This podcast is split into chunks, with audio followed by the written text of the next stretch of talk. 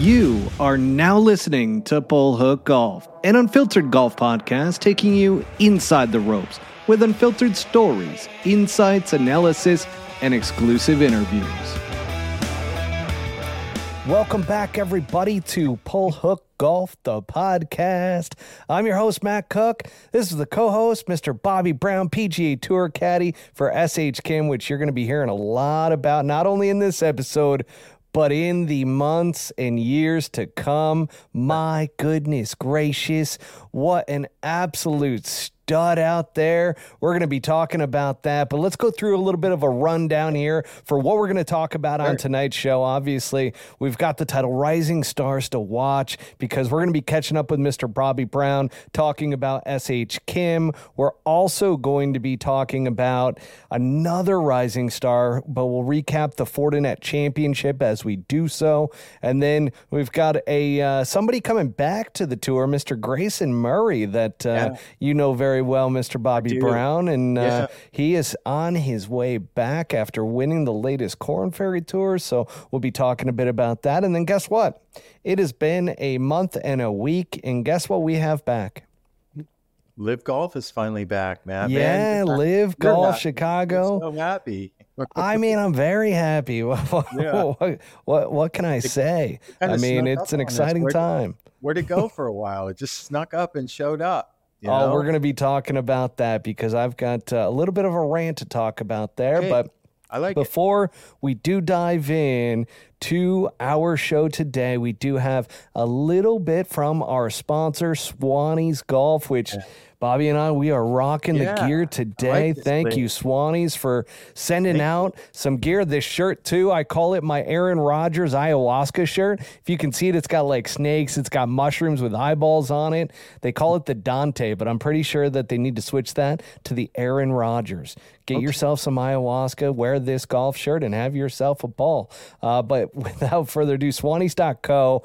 We've got the promo code, so make sure, folks, you are taking advantage of this. It is PullHookGolf25 for the promo code, which gets you 25% off your entire order at Swannies.co. So go there today. Get yourself some gear. Again, this is called the Dante. I know, Bobby, you got the Swan Delta going on there. Gosh, I forgot what this hat is called, but I like this one. This one's solid too. That's definitely that's definitely modern. Anything with the rope in it is probably the newer ones, I would imagine. I don't know what it's called either, but I just love the way they fit and I love the way they look. I rocked it all day today, to tell you the truth. Yeah, absolutely. Well, Bobby, let's catch up a little bit, buddy, because it's been a couple of weeks. You've been bringing in all these VIPs. Yeah, you know, I mean, I was under the weather. I know you were under the weather as well. We both got a little bit of the vid of what's going around or whatever the hell it is, because it put me down for a couple of days. But, Bobby, you were out there with S.H. Kim this past week at the Fortinet Championship out there in Napa. Whoo, buddy, you got yourself a bag. I got an Odyssey that can go. I got a horsey that can go fast. Like I was telling you, it's funny. He showed up, you know, he got a little tune up over in Korea. He went home. He was off for 5 weeks and he had a tune up in, I think if you see his hat, if you probably saw his hat on TV, it's Shinhan. I don't know if it's a bank or whatever it is, but it's his primary sponsor. They have a KPGA event. So obviously he was obligated to play in that. He didn't make the cut. I asked him how he played. He's like, oh, I play like shit. And I'm like, did you practice or anything? He's like, I don't really practice that much. You know, he's getting married to Sohee, and that's December 2nd. So they were busy doing that stuff. He had his dad. He said it was a cool week. He had his dad on the bag. His dad had caddy for him before. He was bummed he didn't make the cut, but I was really, you know, I was really worried about the whole jet lag thing or something like that coming back over. And I asked him about it when I saw him immediately. He said he was fine. He's been through it so many times. It really doesn't affect him much. So, man, I'll tell you, he showed up I'll back up. I got there early because I was having a little coming to Jesus motivational thing. And I just, you know, I got there Saturday and I'm like, you know what I'm going to do? I'm going to go out Sunday and Monday before he gets there. And I'm going to roll balls to every hole location because he leans on me. He's been leaning on me a lot. And it's funny, I used to do that early. I used to do that early in my career, but you know, I don't know why I stopped doing it other than I have been working for really, really good players that had been on tour for a long, long time and knew the whole locations and knew the tendencies. And if they happened to ask me something, I was, you know, I knew pretty much what they knew, just not to their level. But I guess it was what kind of a Tom Brady thing where I'm like, I'm just going to fucking outwork everybody. And if he calls me in one time and he makes the putt and I have information, because we started doing this in Minnesota when he was showing, you know, when he had a pretty good week and finished 27th, we made a deal that I was going to set pins for Thursdays and Fridays, and we were going to hit putts during our practice round. And I was just going to stand behind him and document every single one. And I just took it to another level. And like I said, he only has to make one putt. And, you know, he asked me like four times and he made all four of them. And it was all information on holes that I had. So that felt really good, but that's neither here nor there. He showed up Monday and he had a sparkle in his eye. He didn't have any bags under his eyes, which I had seen for 8 weeks. I was complaining about how tired he was and he needed some time off. And he just looked fresh. And I'll tell you what, more importantly, he came, I can simply put it this, he came with a structured practice plan, which is the first time that I've seen out of him. And I'm talking mostly on the greens. There's apparently some Korean guru that he's putting guru. I wouldn't know what his full name is. I know his last name's Choi. But I think on his Instagram, he's House of Choi, if you ever get to check him out. And he printed this little book. I wouldn't know how to explain it, the drills that he was doing. I've seen Cam McCormick do them sometimes. He wouldn't really concentrate on making putts in the hole, but he would have like a rubber disc out there. And they were more speed drills from certain distances, right? And every time he rolled one perfectly 2 feet by, he would switch the cup to that foot and he would keep going for about an hour. And he really spent a lot of time working on aim point and stuff like that. And, you know, it's funny. I was watching him go through all this and I'm like, oh my God, this guy has got a plan, because it's always been in the past with not him, but other Korean players that I've worked for where you have to sit there and you have to watch every single putt and you have to give them feedback and information. And basically they're just asking you, how's the stroke look? How's the stroke look? And that's pretty much it. How's the stroke look? Did it start online? It can get very repetitious after a while. And I guess the reason why I'm bringing this up is because you know, when I was caddying for Dustin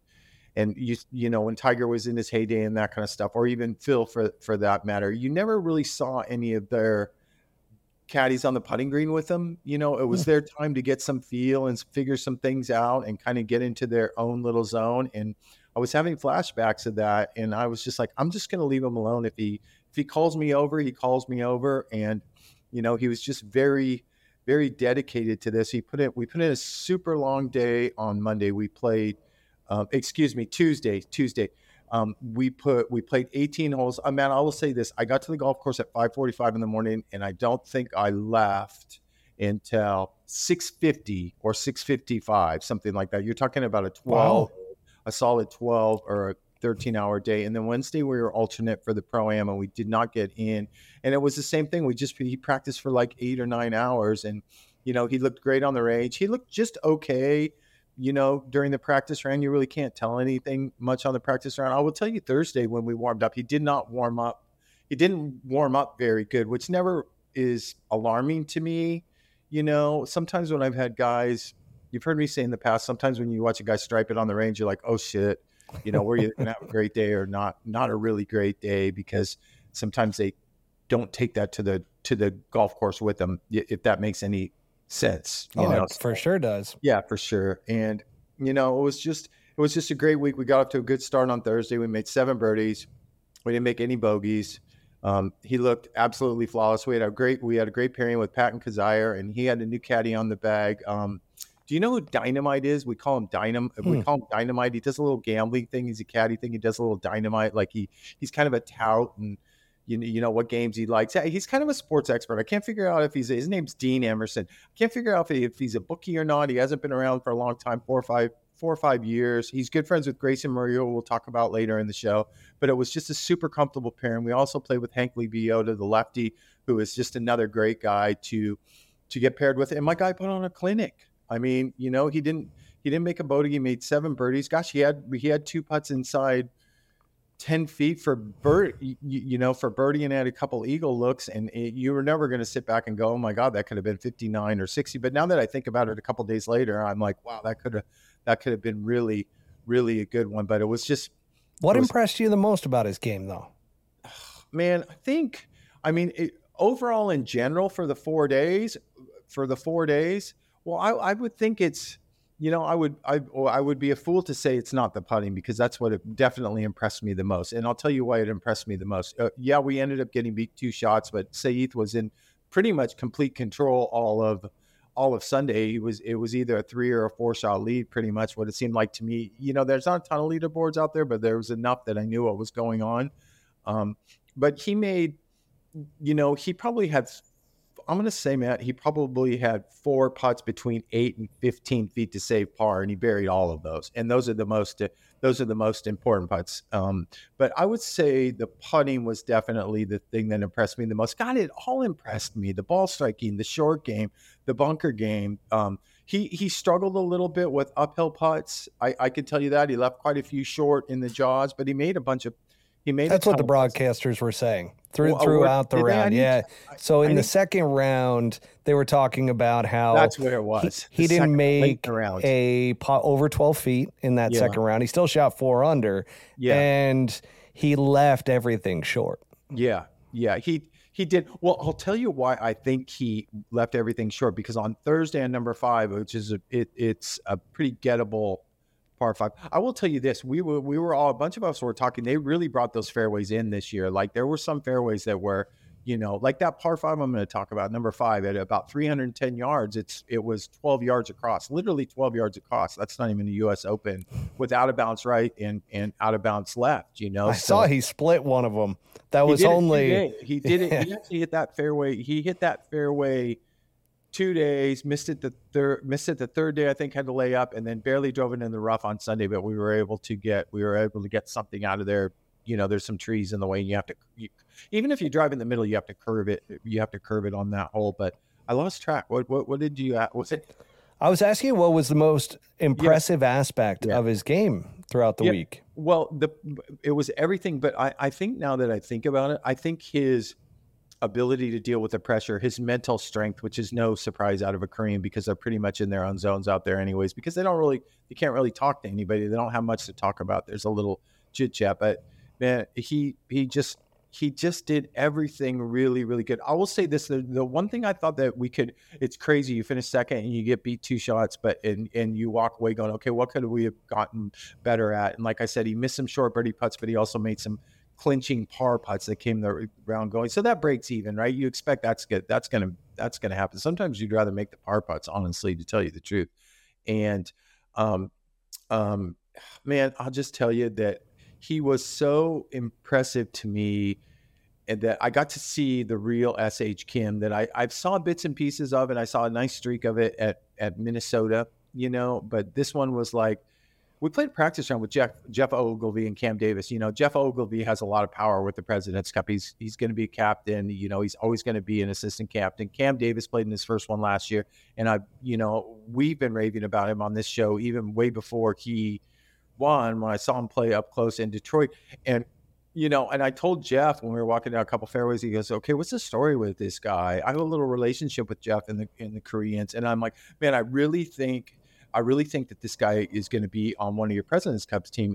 And then after we played 18 holes, Jeff's like, man, if you were going to teach a kid how to swing a golf club, you would use SH Kim as an example, something like that, because it almost looks flawless. Oh, I was going to tell you that, one thing that we were a little disappointed in was we usually carry a 2-iron or a 3-iron, depending on the course, and there's 3 2-iron tee shots out there on that golf course, and we in the practice round I wanted to make a 2-iron. He goes, hey, can I tell you something? He goes, this new 5-wood, he's got he's a Titleist guy, but it's like an 11 club deal, right? So he has a Stealth 3-wood and a Stealth 5-wood that he carries, and he goes, I have a lot more confidence in the 5-wood than I did the 2-iron, and that place gets up pretty windy in the afternoon, and I'm not personally a huge. I like seeing the low running 2-iron. It can't really get him. It might overcurve one way or the other, but it's hitting the ground fast and it can't get messed up by the wind. But when he said that to me, we were standing on four tee, which is a very short par four, but it's a very difficult par four with a very tight driving area. And he kind of hit a 5-wood down the middle. I'm like, okay, I'm sold. We're going to use this three times during the weekend, possibly on par five or two also. But we probably hit that. We probably hit that club off the tees 12 times, and I'm going to tell you probably only 5 of them found the fairway, and the other 7 or whatever were kind of a little high spinny. I don't want to say weak, but a little right miss, which is great because I'd rather have that than a quick left mess. But it was something that I thought could get better, and I don't know if it was the way he was swinging on it, if he was trying to hit little cuts. I wasn't giving himself enough space. Aiming down the left side, but that was something I was actually going to run by Todd Chu, who is one of the TaylorMade reps, to take a look at it to see if he had any ideas on tweaking it or anything like that. But, you know, it was just, man, I just had the feeling after the first day, I'm like, you know, is he going to keep this going? And honestly, I knew he was playing so good. I knew he was going to keep it going. Did I think we were going to really have a chance to win? You never really know, right? Anything could happen, and it's golf. Anything could happen at any time, but he didn't get off to the greatest of starts on Friday, and he still shot, what did we shoot, 3 under or 4 under? I thought we shot 3 under on Friday. 69? Do you have the scorecard in front of you? I think it was 69. I don't. Let me pull it up. Yeah. I think it was, or maybe it was Saturday. It was 69. How about that? It's only 3 or 4 days ago, and I can't even remember. Sunday was 68. Day two was all right, so day two, we were both wrong. Day two, Friday, was 67, 5 under. Oh, okay, excuse me. I got Saturday mixed up. God, how did I miss that? Saturday was 3 under with 69. Yeah, so 12 under, and we're in the second to last group, and we're paired with Sahith Theegala. And for any of you listeners that were watching on TV, you know that he had tons of friends and family out there, and they were obnoxious, honestly, to tell you the truth. And I know you're going to ask me what I think about Sahith Theegala. I love him as a person, and I love him as a golfer, and you're going to ask me what his future is, but I'm going to tell you what, he's got a lot of growing up to do on the golf course still. I won't get into too much of that until we do have a little segment on him coming up, don't we? We do, yeah. You can wait on that one. A little bit more of that, but I'm not done with SH yet. What's that? I'm not done with SH yet. I know. I do need to know, though. So new putter in the bag. New putter, Odyssey 2-ball, red shaft. Is this going to stay? Well, fuck yeah, it's going to stay. I mean, he never – there was 3 other – granted, there was 3 other putters in the locker room, but it's funny, when I went in and got the clubs, when I first saw him, I'd been to the golf course, and he was staying on campus at the resort there, and he had already, you know, organized his locker. And for the first time, he only had that putter in his golf bag. And usually I'm out there with 2 or 3 putters early in the week, and he's trying to figure it out. So I figured, you know, I didn't know about the House of Choi, the putting guy, or anything like that until I saw him really get to work on Tuesday. So, yeah, that thing's not going anywhere. I think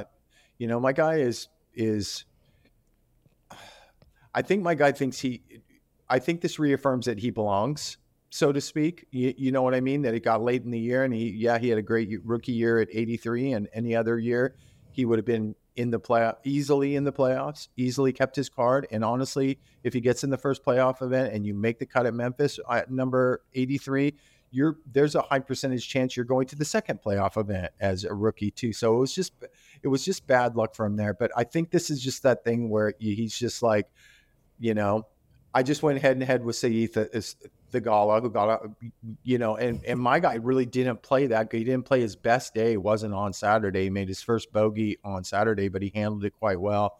But he hit a couple bad shots, but I can't tell you what that must have done to his confidence that I didn't, you know, he wasn't nervous. I didn't sense any nerves. He didn't say anything about being nervous. And then, you know, and I think that set him up for the JT pairing on Sunday, because that's the big pairing, right? It's for sure.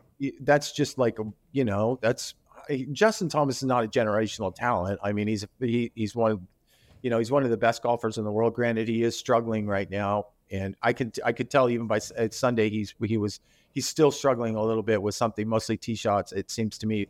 But my guy didn't really bat an eye at that pairing, and he fought his way through it. And granted, everybody, like I said, once again, nobody was rooting for us. Everybody was rooting for them. And in some respects, that takes the pressure off of you because you don't have anything to lose. But I will say this, after Saturday's round, when I got back to the hotel room, I knew we were going to be close. I knew he was going to have a chance to win. I knew that if he came out and maybe made a birdie early or just made a few nice pars and got into the flow of the round, that he was just swinging it so good, and the par fives there are so gettable. And if you make a bunch of pars early at that golf course, you don't panic because there's three par fives in a 10-hole stretch that are all hittable if you hit the fairway. But the way he handled himself, he looked better than Justin Thomas. Honestly, his swing looks better than Justin Thomas, and JT is still struggling with something. He had a couple tee shots that were all over the map. You can tell he's a little bit on tilt with the temper and that kind of stuff, but he was very respectful. And I will tell you this. He, on the last hole, I heard Justin Thomas, walk up to my guy to shake his hand and whisper in his ear, and I heard exactly what he said. He goes,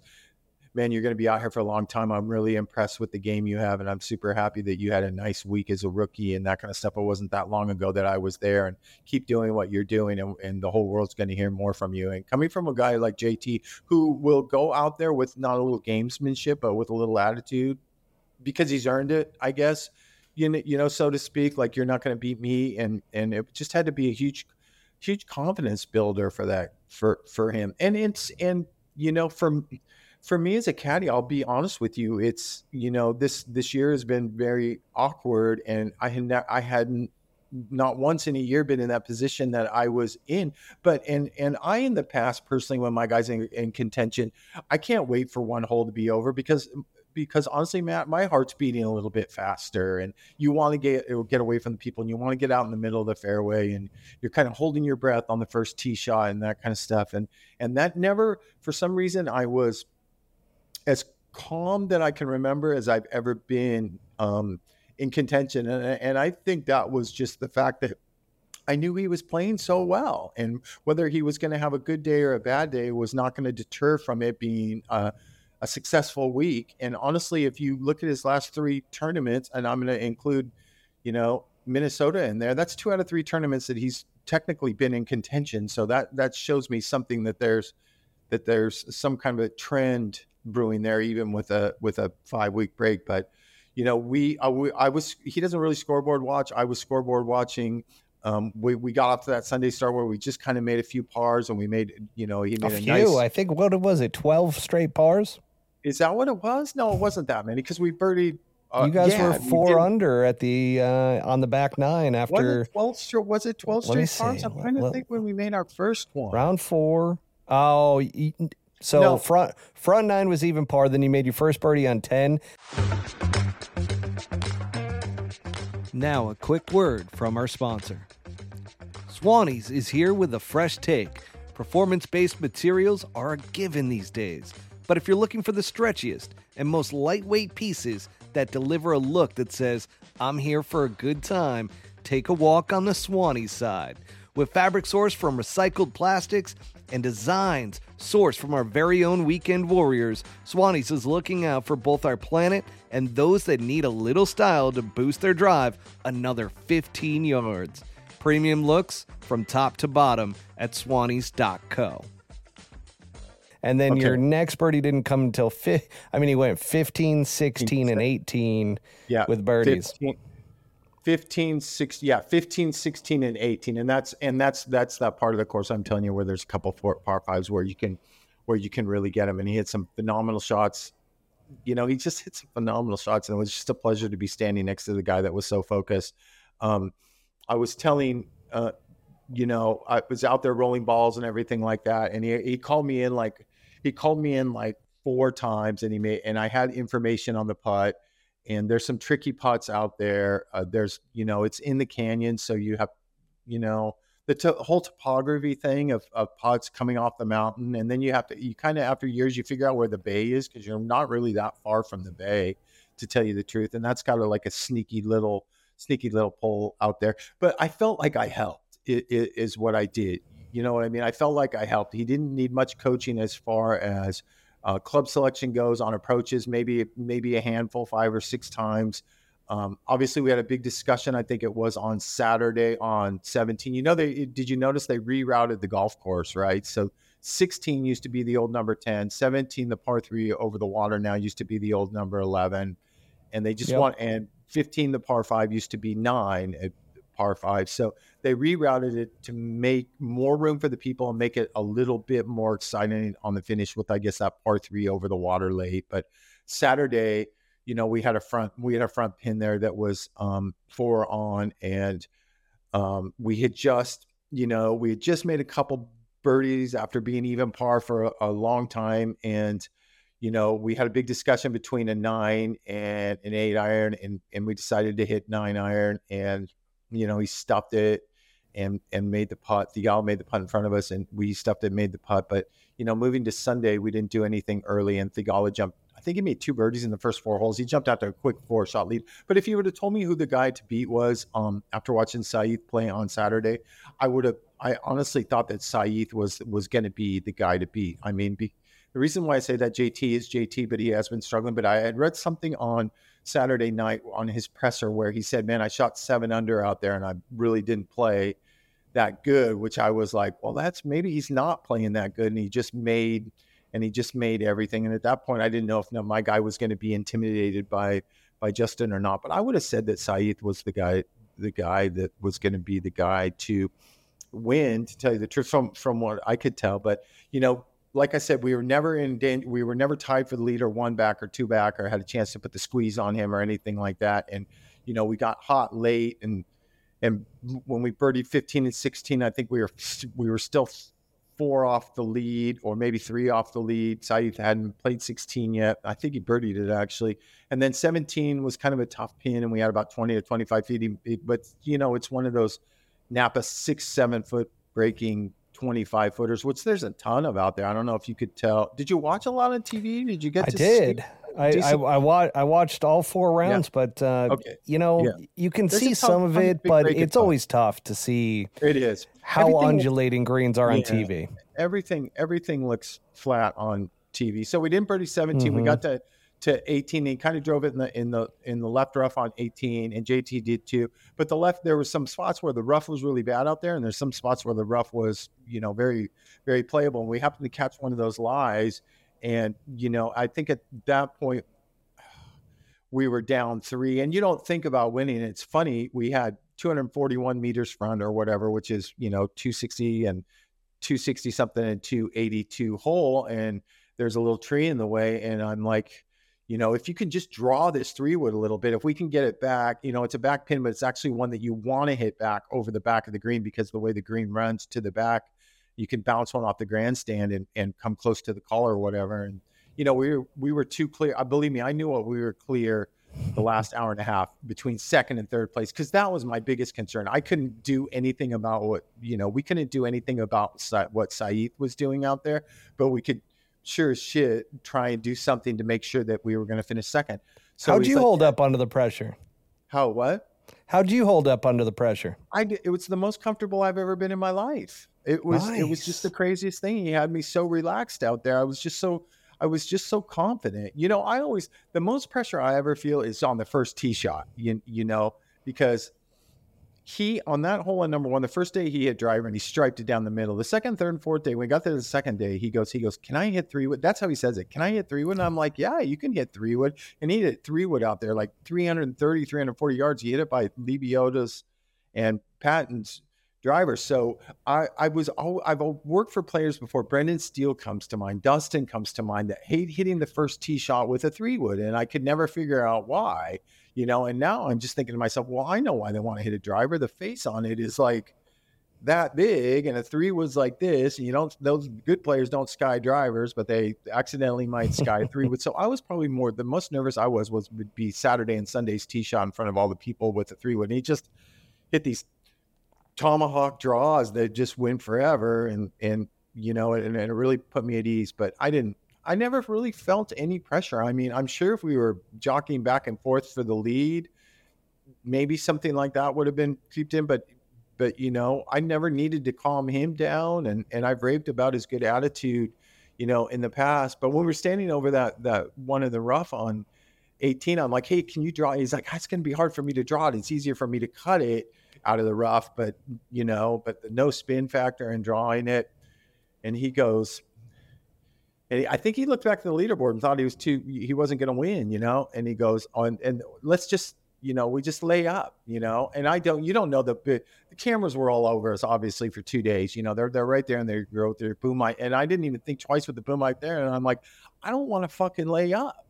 I think if you can knock this thing on and you knock down an eagle putt, I don't care if he's got a 3 or 4 shot lead or not. Fucking weird shit happens, And I told him that. He goes, why no layup? And I go, I think you can knock this on. And what if he hits it under the lip of the bunker on 18 and he's got it and he leaves it in the bunker? And my guy was just so relaxed. And he hit the 6-3 with like 30 feet pin high for eagle. And he left it short in the jaws, which he struggled on those uphill putts all week. But it's funny. I got back into we were just so excited to finish second. I got back to the locker room and I looked at the scoreboard on the TV in the locker room attendant's office, and I'm like, oh my God, he bogeyed the last. And I go, he bogeyed the last? And they're like, yeah, he had a bad lie in the rough. And I guess he ended up making like a 6-footer or an 8-footer for bogey, but it's just like what every decision you made turned out to be the right decision. Hey, you know what else I noticed? Every bounce, when we thought a ball was like over the green or something like that, or left of the green or something, you would walk up there and you'd be like, is that our ball? Do you know what I mean by that? They just, every bounce was absolutely perfect. And we got a lot of luck with a lot of good playing. And, this guy just moved from 83 to 57 like that, so that 1 through 50, they can't change positions. Like an Eric Cole who finished third, right? Fourth. Eric Cole who finished fourth. He's probably going to be rookie of the year. I did think about that though, too. I was daydreaming on one tee and I'm like, God, if my guy happens to win this thing, now all of a sudden he's in the talk for rookie of the year because none of these rookies have won. It's Taylor Montgomery's been playing so poor, he's out of the picture. So it's almost like it's automatic Eric Cole. But man, I could ramble forever and ever. But the fact is with this new schedule next year and only 60 guys making these designated events, number 51 through 60 on this fall list is going to be in the first two, which is Pebble Beach and Riviera, which are two of my home courses. Had a lot of luck, a lot of experience, and had some wins at. And that's just like the major goal now. The negative thing is he's getting married, but he's getting married in a big fiesta in Korea on December 2nd. So looks like we're only playing the next three. We're going to play through Japan. He's going to shut it down. So we need one more really good week. He played good at Jackson last year. He's not the biggest Bermuda fan. He had a chance to win Vegas. He finished fourth there last year. So, man, maybe we can keep it going, and that would just be great. And I was just so, I'm happy for me financially, right? That's like a big deal with the shitty year. You can do. Yeah, the guy makes $1 million, a caddy makes 8% or whatever. You can do the math, and it's funny how it just shows up right before. Something like this, what a blessing that it shows up, right? It shows up right before the holidays, which is a big thing. And this is the first time that we're going into a big down season until January, where other than my little side hustle shoe biz that can get us through and a little bit of savings. I mean, it was a huge relief. It was a huge relief off of me. It's funny. He rolled in when he tapped in that birdie, he came back to me and I go, now you come by house. He goes, really? He doesn't even know how much he makes, right? He's like, really? I go, yeah. He goes, how much you think I make? I go, I think you make like $1 million. He goes, what, $1 million? I think like 500, 600,000. I'm like, no, man, this is, you had too many T42s in you, brother. This is the big dough. That's why those purses are so top heavy. So, but it was super exciting. I will tell you that it's funny when I get a guy in the mix the first person that I get a text from, and I got a boatload of texts because everybody knows it's been a tough year for the kid, but the one guy, the one old man from Vegas, our favorite instructor, is the first guy to text me, Butch Harmon. Really? Every single time. Like clockwork. Like Butch Harmon still watches golf, and he just says the nicest, he's a motivator, just the nicest things and the nicest things about my guy's swing. And it's funny, even Justin, after 3 holes, he's like, oh my God, you got another one, right? Because because I work for Sung Jae and Si Woo. He goes, oh my God, you got another one. And he goes, this one swings at the best of all of them. Yeah. I go, yeah. He goes, what's the scoop? So I was kind of giving him the scoop on him. And he was like, man, I got beat down my rookie year too. And I'm not Korean and I speak English and I could go home. And my guy could never go home because he didn't have a home. And it just took its toll. And even Bones came up to me after like 5 holes. And he's like, man, he said, there's a chance that this week that he could be the best one. And obviously they saw him on top of his game. And you know, I'm going to tell you right now, he's the best one. He could those be. Shots, Bobby. He plays golf. He plays real golf shots. Yeah. I mean, on Friday when he drew that ball around the tree, oh my God, you noticed. Finally, somebody noticed. He is not a star. I didn't even bring that up. I'm so glad you brought that up. That was going to be my topic. He is not a stock. Hit a straight ball at a flag or a cut at the flag every single time. You saw it, man. I'm so happy you saw it. He shapes shots. He sees shots and he shapes shots, which is a blessing because that's how you get at certain pins. And he's smart, right? We hit some very conservative tee shots, like a number 3. Everybody pounds driver up there. Everybody hits it in the right rough and gets blocked. You know, and we just lace a 3-wood up there and a wedge or a 9-iron. And what's funny, I was thinking to myself, and I'm like, I don't know how these guys have been on tour like Patton Kizzire, you know, for 10 years now. And these guys are still forcing driver up there 4 days. I mean, far be it from me to, I'm not criticizing, to each his own, you know, but that's an obvious 3-wood to me. So anytime, you know, our practice round is mostly, that's what we spend our practice round time on, right? We're big tee shot strategy guys, right? Get in and play. What's the smart thing to do, you know? And he hit it in the rough a couple times, and I'll tell you, I don't know if you can tell on TV, but he is jacked. Yeah, I mean, no, he's strong. Absolutely strong kid. Ripped. I saw him take his shirt off a couple times in the locker room, and I'm like, this dude looks like a bodybuilder, you know? And that's a huge advantage out of rough at any golf course because they can really muscle something out. I think we had only one lie on, I don't even know the whole number, 13, that it almost looked like the guy who dropped the flag stepped on it, you know. And I asked the guy, I'm like, it's okay if you stepped on the ball. You can't get fired as a volunteer. Nobody's going to yell at you. But if you did step on it, please tell us because we would get relief. And he's like, no, I came close. I didn't step on it, but it looked like there was a big footprint there. I could have been wrong, but there was only one he could advance like about 90 meters or 100 meters. But he's the full package, bro. It's official. His short game is money too. 30, 16 for 19. Yeah, 16 for 19. Now I will tell you this: 16 out of 19 times getting up and down. Wow, that's a lot. But I'm going to be honest and tell you that like three or four of them were making 8 or 10 footers. You know, but he's just like I said it before with these Koreans, bad in their short game.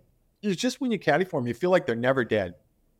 You know, you caddy for most guys and you're like, let's just get a putt for par. These guys are trying to knock it really, really, really close. And if you ever watch a Korean practice, there's more time spent chipping and putting than there is anything else. Times 2, maybe almost times 3. And so, the craziest thing though, is that his swing is the best part of his game. I feel like, like his workability. Yeah. And you're right. That is a great point. He has tremendous balance in his golf swing. It really is.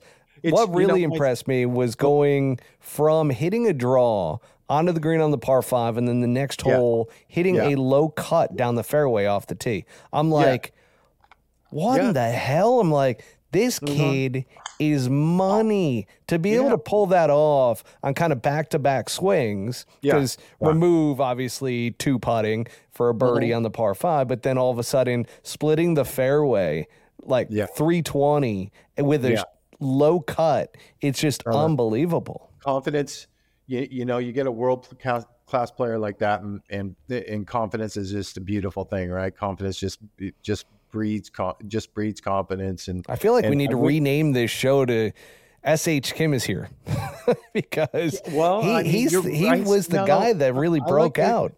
You know, he was the guy.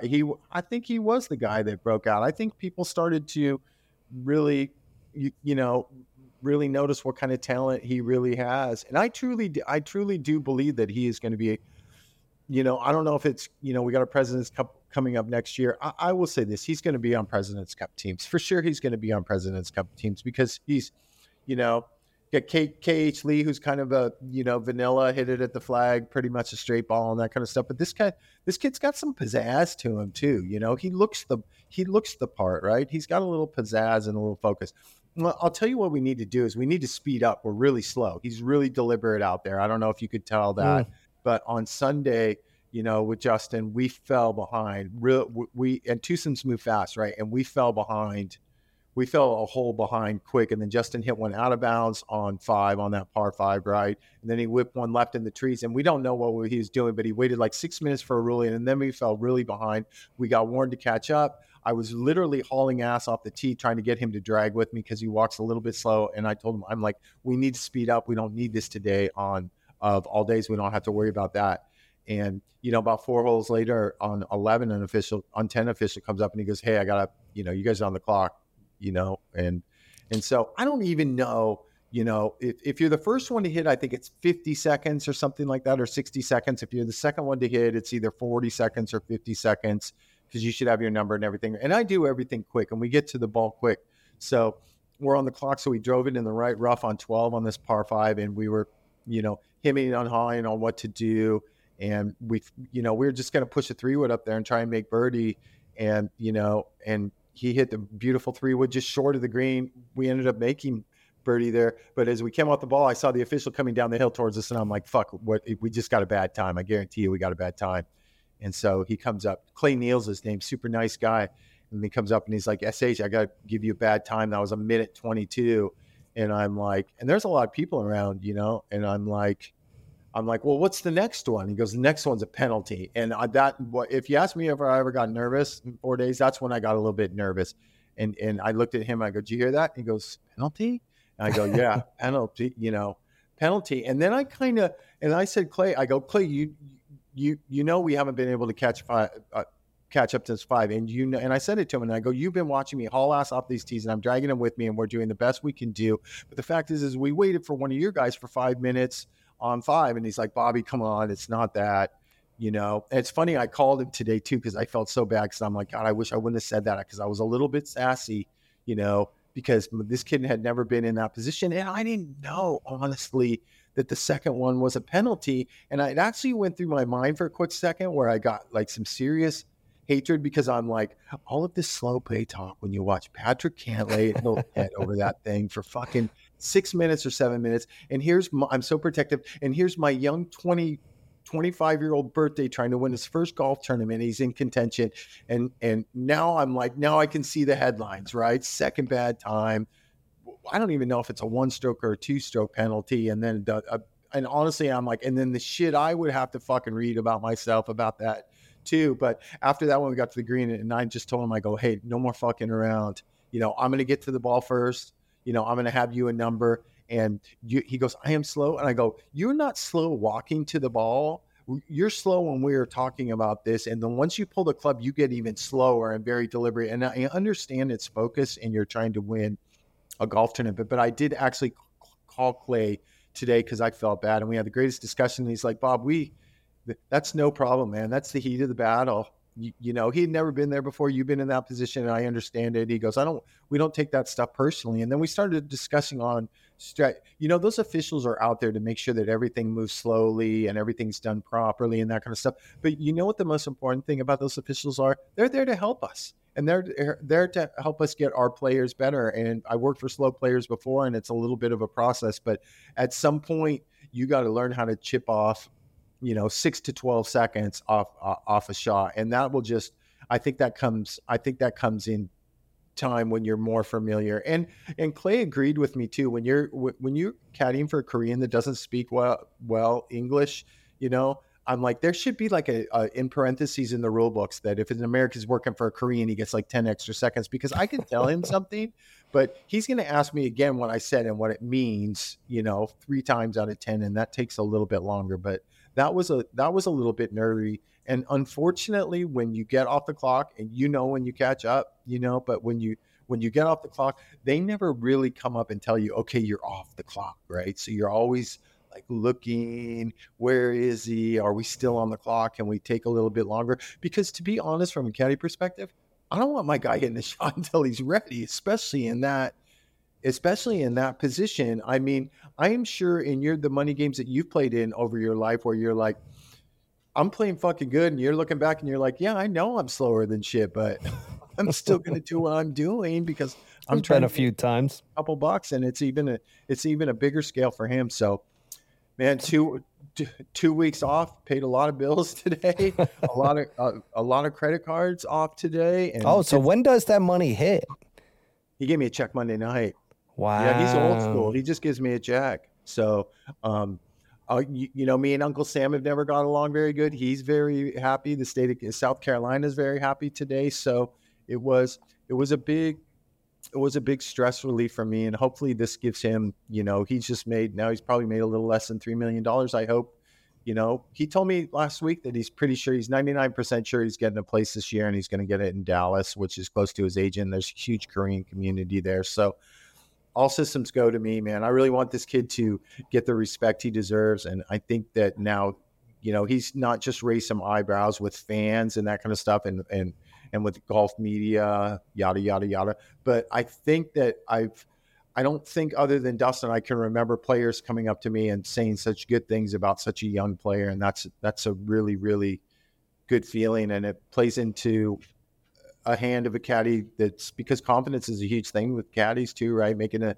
split decision or something like that. And I think that just plays into our hand, and I'm super, super excited. Got 2 weeks off, we don't have much golf. Obviously we do have the Solheim Cup coming up, I think on Friday for the ladies. And, we're just going to take a break and get ready to kick some ass in Jackson, Mississippi. And I'm going to do the same thing again, too. I'm going to go in Saturday. I'm going to roll a bunch of balls on Sunday and Monday and get some ammunition. I know he played okay there last year. I know he doesn't like Bermuda as much as he likes Poana or Bent. But then on the flip side, I do know that, he had a really nice tournament in Vegas. So I'm super excited. As you know, this is the most excited you've seen me in 300 days, 297 days, or whatever the struggle's been. Let's say something about Troy Merritt shooting 7 under 65 on the last day and getting in the house at 13 under. And I tell you something though, the morning out there, you get no wind whatsoever. We got a lot of wind on Sunday and it wasn't quite as warm. So there was a little feeling out period, and you're in canyons there, Matt. And just because, up top, it's going southwest, it can fool you down below throwing, you throw grass at, 8 feet, 10 feet up in the air is not necessarily what it's doing, right? It's 60, 80 or 100 feet in the air. But I was super pumped with it. Second message I got was from Troy, of course, and that was he told me he's over the yips. He put an Odyssey putter in, that hot putter that everybody's using, the Jailbird, I think, with a little longer one on it. So Troy from 160 or 170 on the money list has now fought his way back to 180 for him, and he should keep his card every year. He's Troy Merritt, right? He should keep his card every single year. I mean, he's never going to, it's pretty sure he's never going to win 3 tournaments in one year or something like that. But, and when you leave a player and first 8 tournaments with him, yes, he was out of gas and that kind of stuff, but I've had phenomenal luck at getting on bags where there is immediate success. And now all of a sudden with finishing second in 9 starts, I'm thinking to myself, I'm like, that is kind of immediate quick. I'm not saying I'm a better caddy than Micah, but I'm a different style and a different personality. You got a calming presence to you. I think I told you that from the very first time I interviewed you. And he told me that too. And he told me that in the locker room. And he goes, I'm very comfortable with you standing next to me. I feel like I can tell you anything and you are, processing what I'm saying. And if I say something negative, you're not taking it negative because we've all had the shit beat out of us as caddies before. I've been fortunate. I mean, nothing compared to what some guys have gone through. Everyone I've worked for is pretty cool. I mean, Sung Jae, as we know, is a tough bag, so to speak, we got the toughest thing with him is the schedule. I mean, not only that though, but he's, everybody, and we've talked about it. I mean, so people say that on TV too, and you kind of look back now and like Sungjae's played like 26 tournaments or 28 tournaments this year, but when I was caddying for him, he's playing 36 or 38, right? And he was at at Woods and my guy's jealous of Sung Jae. I'm going to be honest with you. My guy's jealous of Sung Jae, and he's jealous of Sung Jae because Sung Jae's the best Korean player in the world. I think we all think. You probably think the same thing too. Yeah. I mean, Si Woo can show up 6 weeks out of the year. Tom Kim can show up 6 weeks out of the year. But as far as consistency goes, Sung Jae is the model of consistency. And he was like, how can I be that consistent? And I was trying to explain to him, and I'm like, you got to give yourself a little bit of a break. You know, first year in this country, Corn Ferry Tour, hotel every single year, you know, second year, rookie year, flying everywhere quick, playing in Monday Pro-Ams, 38 tournaments the year, hotel every year, no base, nothing like that. And he's like, well, Sung Jae did it. And I'm like, you know, here's the difference between you and Sung Jae is Sung Jae's mom and dad do everything for Sung Jae so Sung Jae can focus on golf. The laundry's done. The scheduling for dinners are done. They have a plan. Mom and dad have a plan for everything, and that takes a lot of pressure. And Sung Jae expressed that to me, and he's like, man, it's so easy for me because all I have to do is play golf. I get plenty of rest. My parents take care of everything. I don't have to worry about going to pick up this or pick up that or where we're going to eat at dinner or finding Korean barbecue or Thai food or whatever. It's already done. So, you know, we'll see, but I have a lot of expectations for this young man, and I know that this young man has a lot of expectations for himself. And, you know, he's a great story too. 4 years, he really had no status anywhere, right, Matt? And he Monday qualifies for a KPGA, a Korean golf event, and he wins it that week. And that just, you know, he's done it the hard way, you know, and he's worked himself. You know what I like about him? He gets better every single year, right? And we're just starting out together, and it would be, I'm no spring chicken anymore, brother. You know, I'm 59 years old, and really sometimes I sit back and, you know, I've really cleaned up a lot in my life. And I'm just like, how long can I physically go? You know, and then I turn over and I have a 6-year-old and a 10-year-old sitting on the couch, and I'm like, as long as I can walk, I think, but how long am I going to be super duper, you know, sharp or whatever? And I always thought like 65 was my number because I don't look, I mean, it's funny. I tell people are like, how old are you? And I'm like, I'm 60. Now I'm telling everybody I'm 60 because I'm looking for the sympathy votes instead of 59. And I just, you know, maybe a kid like this can keep me a little bit younger for a while, I guess. Wouldn't that be nice? You know, it's like when old grandparents get a puppy, you know, same thing. Yeah. It keeps them young. Yeah, exactly. So, man, let's keep going. Let's just keep going. Let's keep it rolling. I mean, you did allude to something, and what? I gotta get into it. What? What you did know, I do? Sahith Theegala. Well, what's the bone to pick here? Because everybody's saying all these great things and everything, are you calling Wonder Kid? Are people calling him Wonder Kid? They are. I mean, they're basically saying he's the next great big thing, and you know, he hits the ball a mile, and he's so good. Yeah. Yeah. Okay. So here's the deal. He's not going to be the next great thing. And he's a SoCal guy, and I'm close with his agent. I'm close with his team.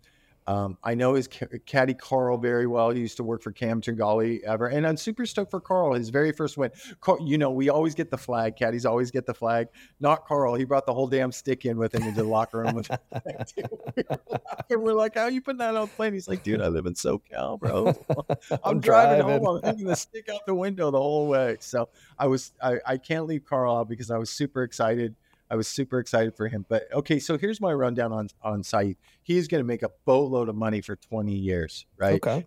But he's got some things to clean up. So if you read an article, you know, read articles where now he's just so chill out there and that kind of stuff, that's not true because he does some stuff out there that is still a little bit immature. And I'll give you an example. Yeah, please. We were standing on 11T, and he hit this little – and he had a couple early meltdowns. He didn't get off to a great start, you know, a couple whiny meltdowns, but he hit this chip nine that stayed on top, and it was a brutal putt coming back, and he knew that.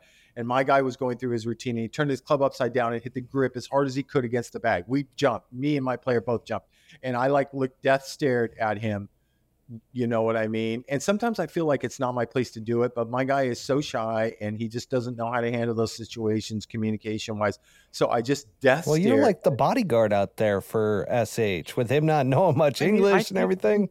I think you learn. I think when you become friends with Bones and you watch Bones work for Mickelson and the way he works for JT and that kind of stuff, you feel like you're a little bodyguard out there under situations because there's, you know, so many people moving and that kind of stuff. And it's Bones' big thing is protecting his man, right? Yeah. I mean, my God, he worked for Phil for 20 some years. You know, True. He was protecting a lot. He was protecting a handful there, but. You know, when he did that, I just I'm all about the rage and getting it out and that kind of stuff. But I don't think it's a cool thing to do, you know, if it distracts your playing partner or your competitor, the guy that you're basically, you know, we're playing the golf course and we don't think about beating one each other. But after the end of the day, when I can say that my guy beat Justin Thomas by 4 shots, that's a great thing to say, but he just doesn't quite have the maturity yet. You saw, yes, he hits the driver a mile, but Matt, it goes crooked really fast because he goes after it so hard. And the best drives that I saw him hit, like were on number 12, that par 5. And when he hits these little mid-flight, I wouldn't say they're chippy, these slight draw runners, they go forever. And could he be a potential major winner? If he hits more fairways, it's possible. It's possible he could win a major. I don't know for sure. He's got to grow up a lot. I mean, I'm talking about this guy like he's been out here 6 or 8 years, but I think I have to remind myself that this is only Sahith was his second season this year, right? His second season. So he's got a long way to go. But I don't think he's a top man. I hope his team doesn't listen to this. I really don't, because I don't think he's going to be. I don't see him being a top 10 player in the world yet. You know, he had a very obnoxious gallery, and they were very pro him and that kind of stuff. But they were overclapping when it was time for my guy to hit, or they were moving around quite a bit, and they were very uneducated. And on that hole that he did that, we got up. You know, we got up to the green. And, you know, he hit that 60-footer downhill, looked like it was going in and it barely missed. He had like 4 feet coming back. And there was some lady in the crowd that was just going absolutely crazy, still clapping and everything and yelling and all this stuff. And I looked at Sahith and I goes, that, and it wasn't like a gamesman shot, but I was trying to pay him back a little bit. I go, and I knew it wasn't his mom. I go, is that your mom? Like that. And he's like, looked at me real funny. And we're kind of cool, really cool with each other, you know? And he's like, that's not my mom. And I kind of walked away and he came over. I'm like, oh, fuck, he's going to give it to me now. He's creeping over to me. He creeps over to me and he goes, I promise you my mom wouldn't act like that. And I'm like, okay, we're cool now. But he is a phenomenal iron player. He's got a phenomenal short game. He's a phenomenal putter. And if he can get that driver straightened out and you know, hit 63.8% of his fairways for the rest of his life, he's going to make a lot of money and he's going to be on tour for a long, long time. But I don't think he's, you know, a generational talent, or I don't think he's going to be a multiple major winner. But you're asking the advice of a guy who maybe worked other than Tiger. I mean, wouldn't you say that Dustin is if you talk about modern day generational talents, DJ's one for some reason. Yes, an underachiever with only 2 majors, but I mean, that's a generational talent to me. I think Dustin before Justin. I think Dustin before Jordan Spieth. I think Dustin before Koepka. John Rahm. I mean, I don't know. Is that a generational talent? I just mean if you put the whole package together, I think John Rahm's getting there. Yeah, I don't think he's there yet. Yeah. He needs a couple more. He needs another major. Who else we got on that list of generational talents? I think Scotty Scheffler. Yeah, but is that a generational talent? Not yet. No, that's not a generational talent. I don't know if I'm thinking too much of athlete part of Dustin or the things that he could do that no other players could do, because there's a few of them. So, you know, I don't know. I don't think Sahith is a generational talent, but I think he's going to make. Wow, hot take there, folks. Hot take from Bobby Brown. Yeah, hot take. He's going to make 4 or 5 million or 10 or 12 million probably, you know, one year. But I don't know. He's got a little bit of maturing and growing up to do. And if he gets that handled and he gets the driver into play, anything's possible. And I would eat my words in the New York second and congratulate him. But right now, I don't see it. It's almost like maybe the monkey's off his back now, because you could just tell out there on Saturdays. He wants it, and he wants it really bad. And sometimes when you want it really bad and it doesn't happen that way, maybe he's Maybe he's learned his lesson. But the little club beating thing wasn't the first time. I mean, the first few holes when he was a little off kilter, it was, you know, there were some things being said late that he shouldn't have said when my guy was, you know, getting ready to do his thing and that kind of stuff. But, you know. So there's even more there than what you're saying. He's the Fortinet champion. I mean, when I start critiquing and you could say talking shit like that, number one, everybody needs to know that's my own opinion, right? It's just my own personal opinion. I guess I'm allowed to say my opinion. Number two, I'm standing, you know, arm's length from these guys for hours at a day, and you can figure somebody out. And if you just leave my little comments of his 5 hours on the golf course, separate them from the person he is, because I don't think there's a better person other than Troy Merritt on the PGA Tour than that kid, to tell you the truth. I mean, he is just a gentleman to everybody. The way he carries himself, he has no attitude or no ego. He's just trying to get a little bit better. And it just goes about what I've been saying to you for years. If they're from SoCal, they're just a notch above everybody else in this world when it comes to coolness, Matt. Fair play, Bobby. You know, a couple of our listeners too, like Mook. I got to give Mook a shout out because he actually sent me a couple videos. You know, I don't know what the time difference was. If he was up watching, obviously he knew we were in contention. But Mook, I want to say thanks for the messages, bro. You made my day. And another guy that is a religious listener, Tyler Brown, I also got your messages too, Tyler, and just wanted to say thanks for everybody that's like, you know, following the journey, I guess. I feel like I'm 19 and I'm on my journey. Here I am. Man, I almost sent you a message, Bobby, and then I'm like, you don't need to hear from me right now. Like, you could send me a message. I can't tell you how many times where I've had guys in contention before through 2 or 3 days.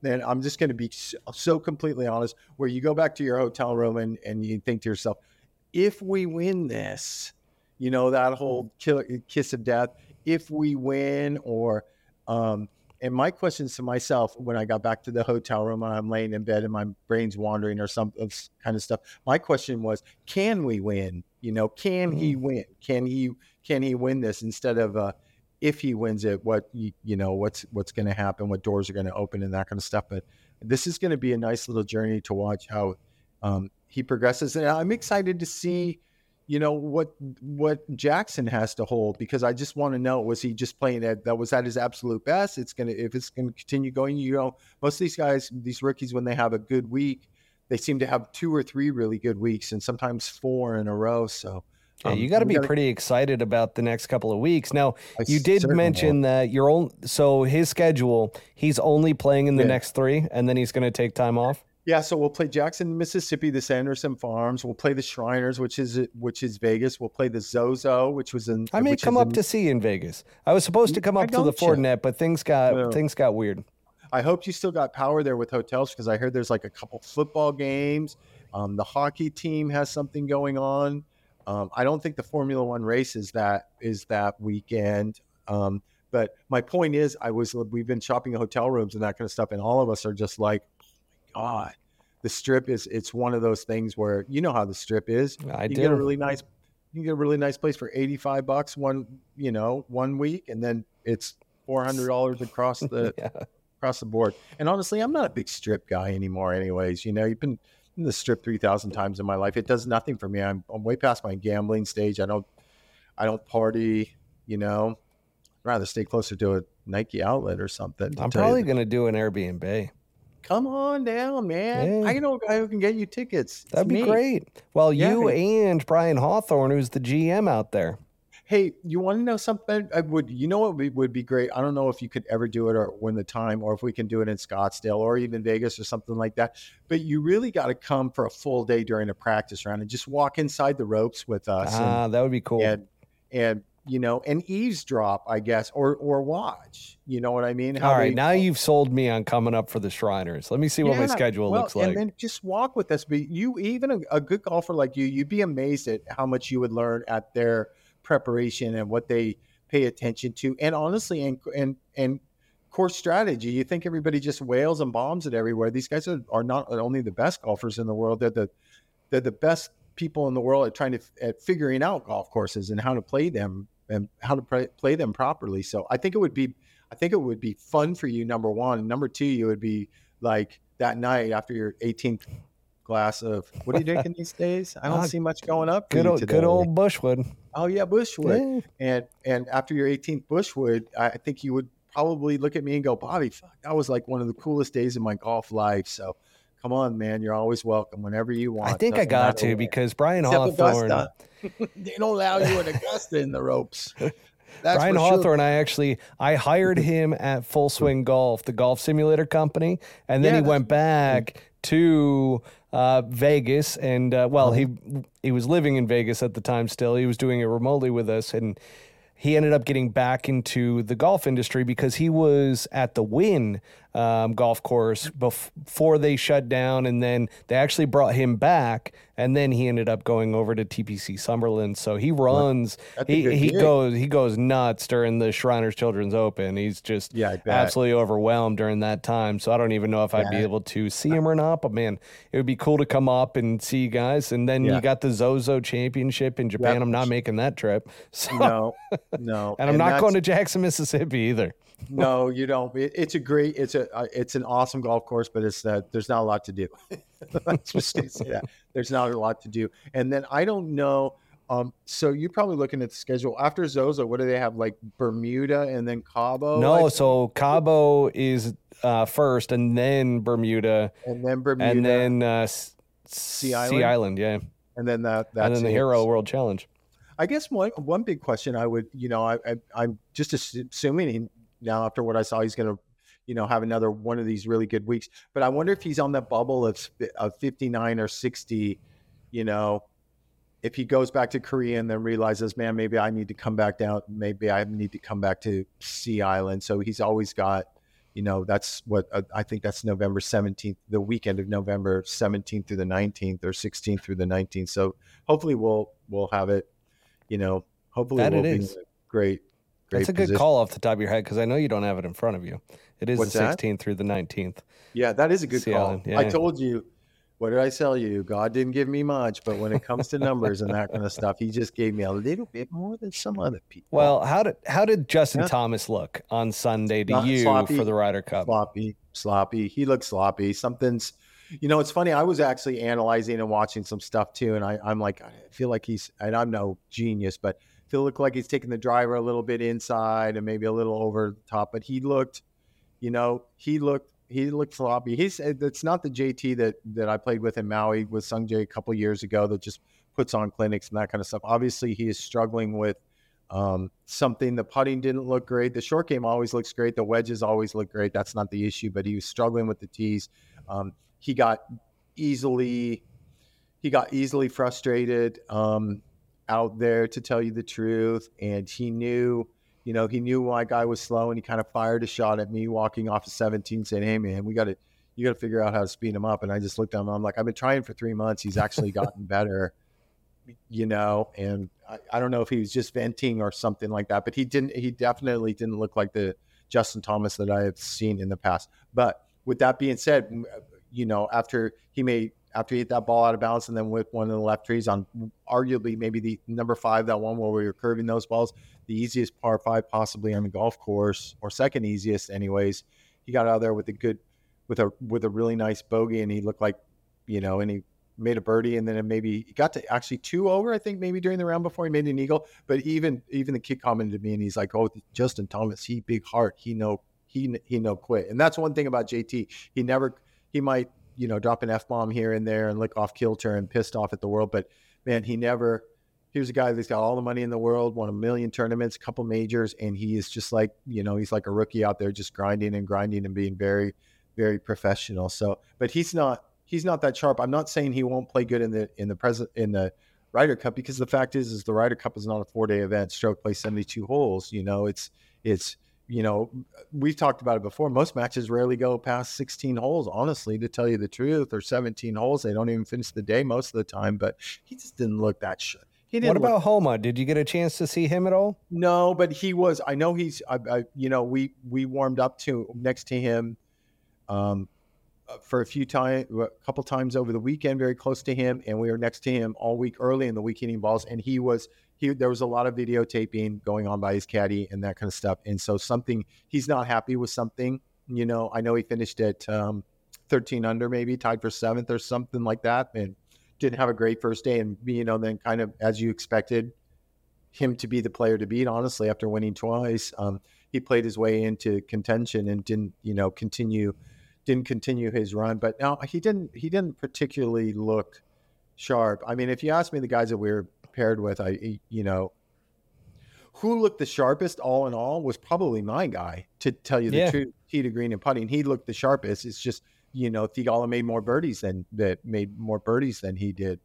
Did I tell you 3 bogeys in 72 holes for my guy? 3 in 72 holes, you know. And if I mean, 2 rounds with no bogeys. You know, if I went down 15 stats for you, he's like not out of the top 8 or the top 12 in any stat. So that's why I was surprised to hear you say that the thing that impressed you the most was his putting, because he didn't make a whole lot of longer putts that you need to make in order to make a ton of birdies. Yeah, but he made the putts that he needed to make, and when he needed to make a putt, that's a good right? Point. When he needed to make a par putter, when he needed to make a birdie putt to keep momentum going or staying within distance, he made them. He made a lot of putts on Thursday. You know, he really made a lot of putts and some longer ones. But honestly, he looked so confident with this putter, and he read the green so impressively well that, you know, that's the one thing that stands out to me, because I'm used to him missing putts. You know, I'm used to him being up and out of putts before, and I'm just, whoever this House of Choi guy is, thank you. Thank you very much. Don't make me a lot of money. So, you know, the putting guys really got him structured. And I was super, super stoked to see a guy putting with a plan out there, you know, and not deviate your plan and not go, oh, how's this stroke look? How's that stroke look? It's like, oh, man, get out of your own head, bro. Just get out of your own head. I was reading some stuff. I can't read off the quotes. You know, I like quoting athletes, but I was reading some stuff about some big time athletes, and I can't even remember who they are. I'm still a little long flight from over there to San Francisco, but I'm like, they're just talking about how the difference between a champion and an average player is a mindset. Usually 8 times out of 10, it's a mindset of having confidence and believing in yourself and relishing the opportunity when it comes, like you're never going to get that again, and putting yourself in the box, you know. And I saw a lot of that out of, you know, we didn't win, but, you know, I think he's got it. The mindset's there.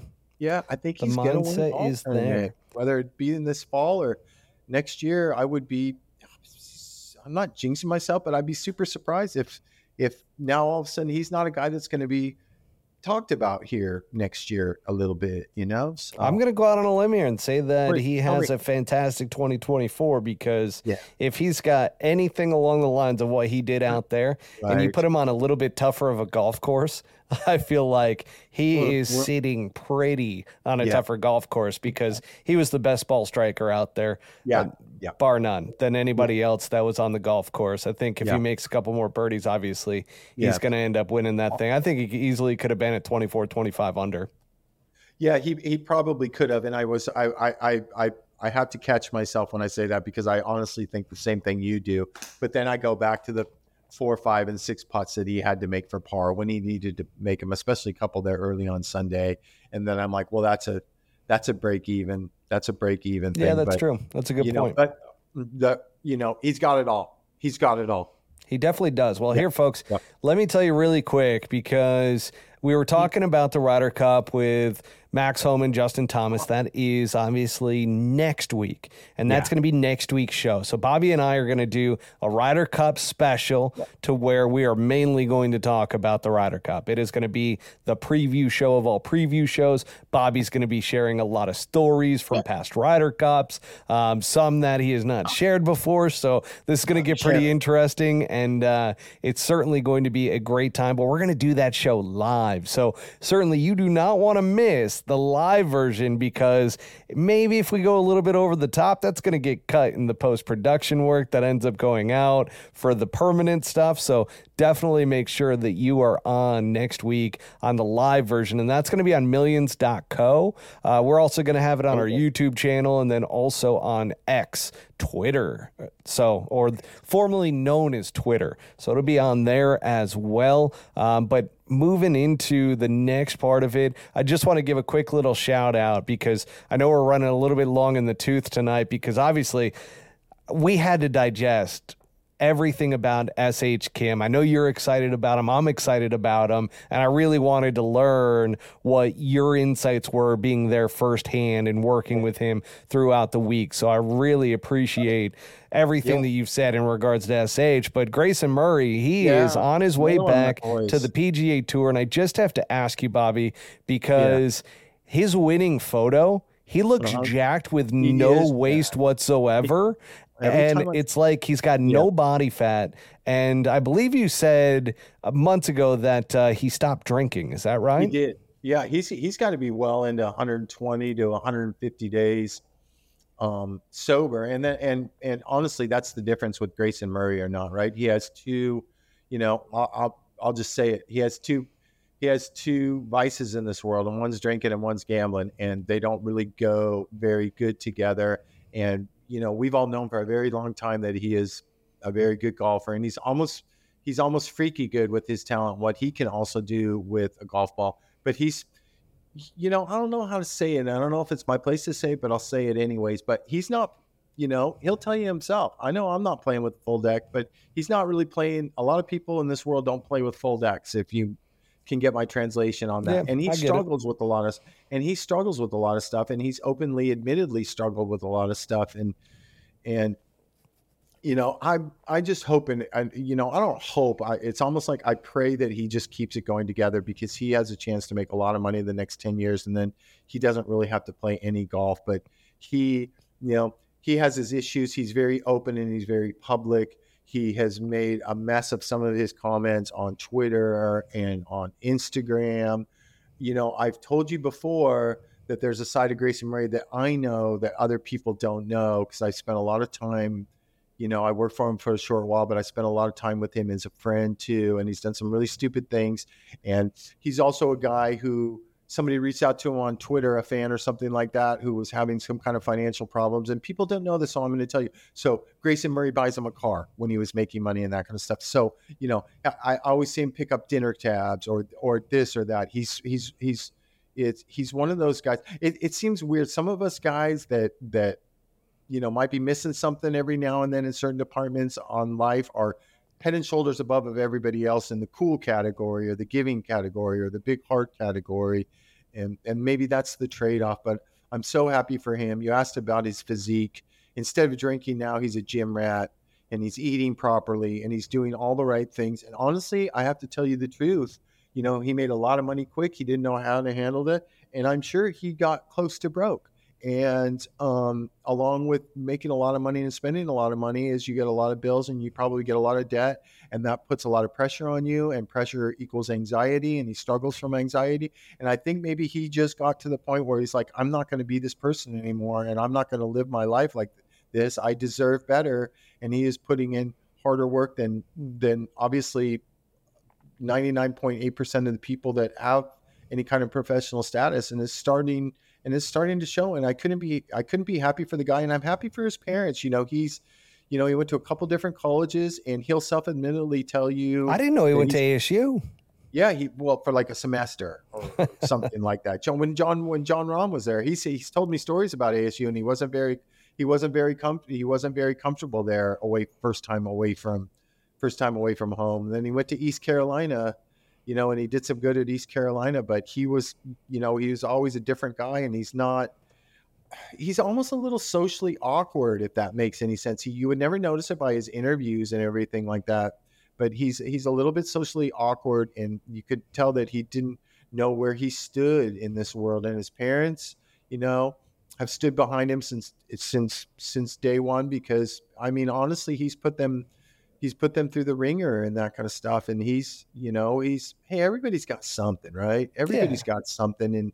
And a big man to me is a man that goes out in public and says they have something instead of trying to play like, I'm cool and everything's all right. It's okay. It's, it's a big thing these days, man. It's okay not to be okay. It's nobody's totally okay. And he's embraced that whole attitude. It's really starting to show with his golf. And he's, I like Kip Henley, but I don't like Kip Henley.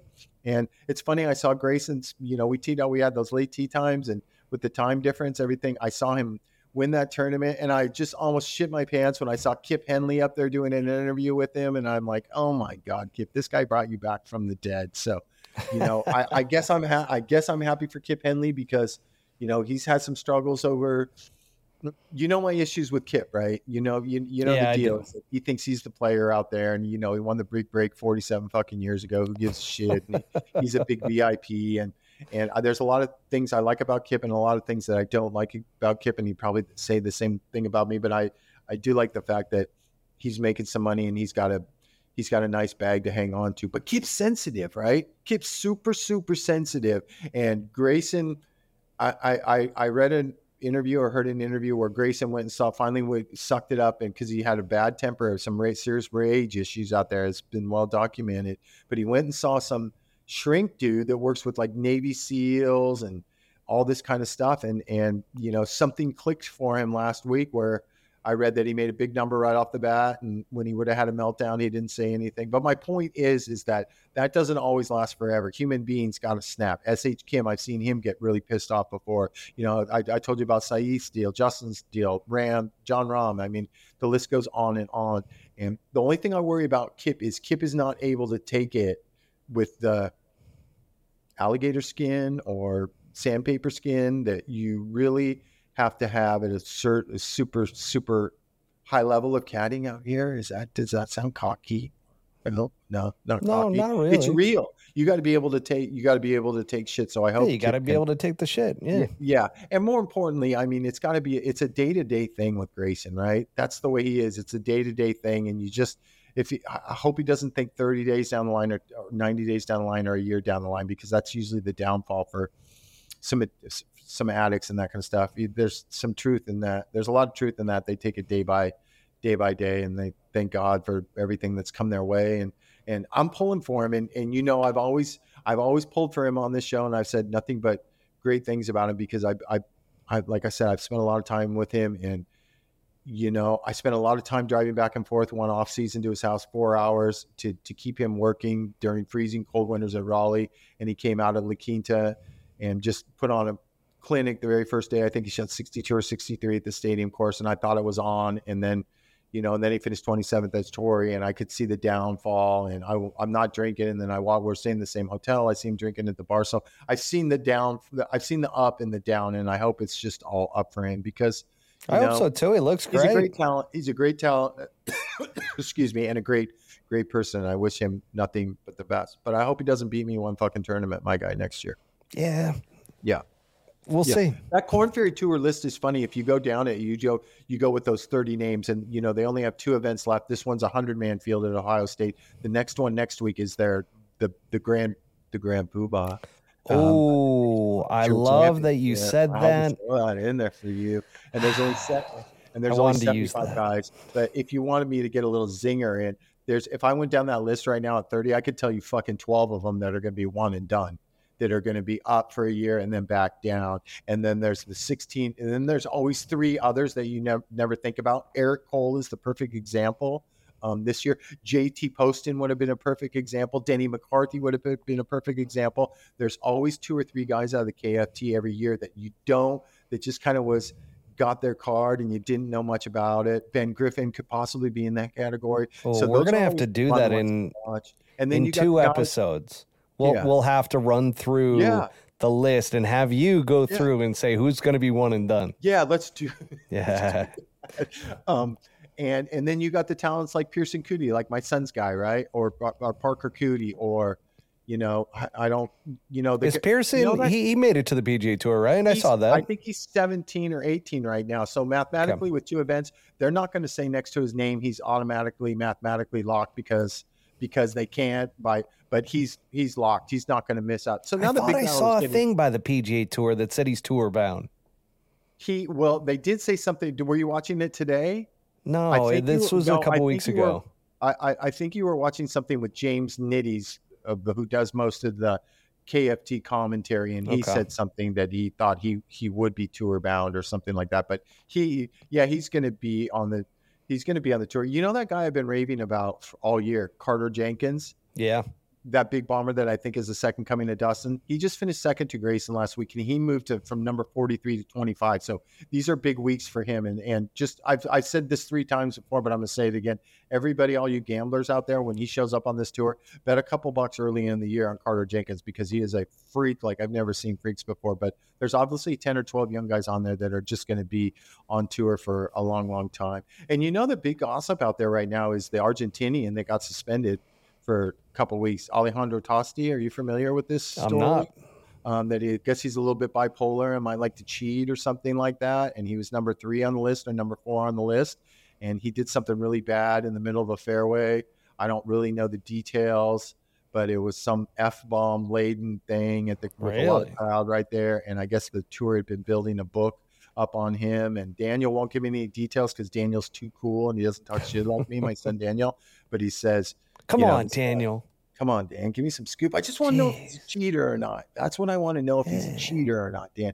But they suspended him at Boise. They DQ'd him and suspended him, and they didn't let him play last week either. And I think he's back playing this week.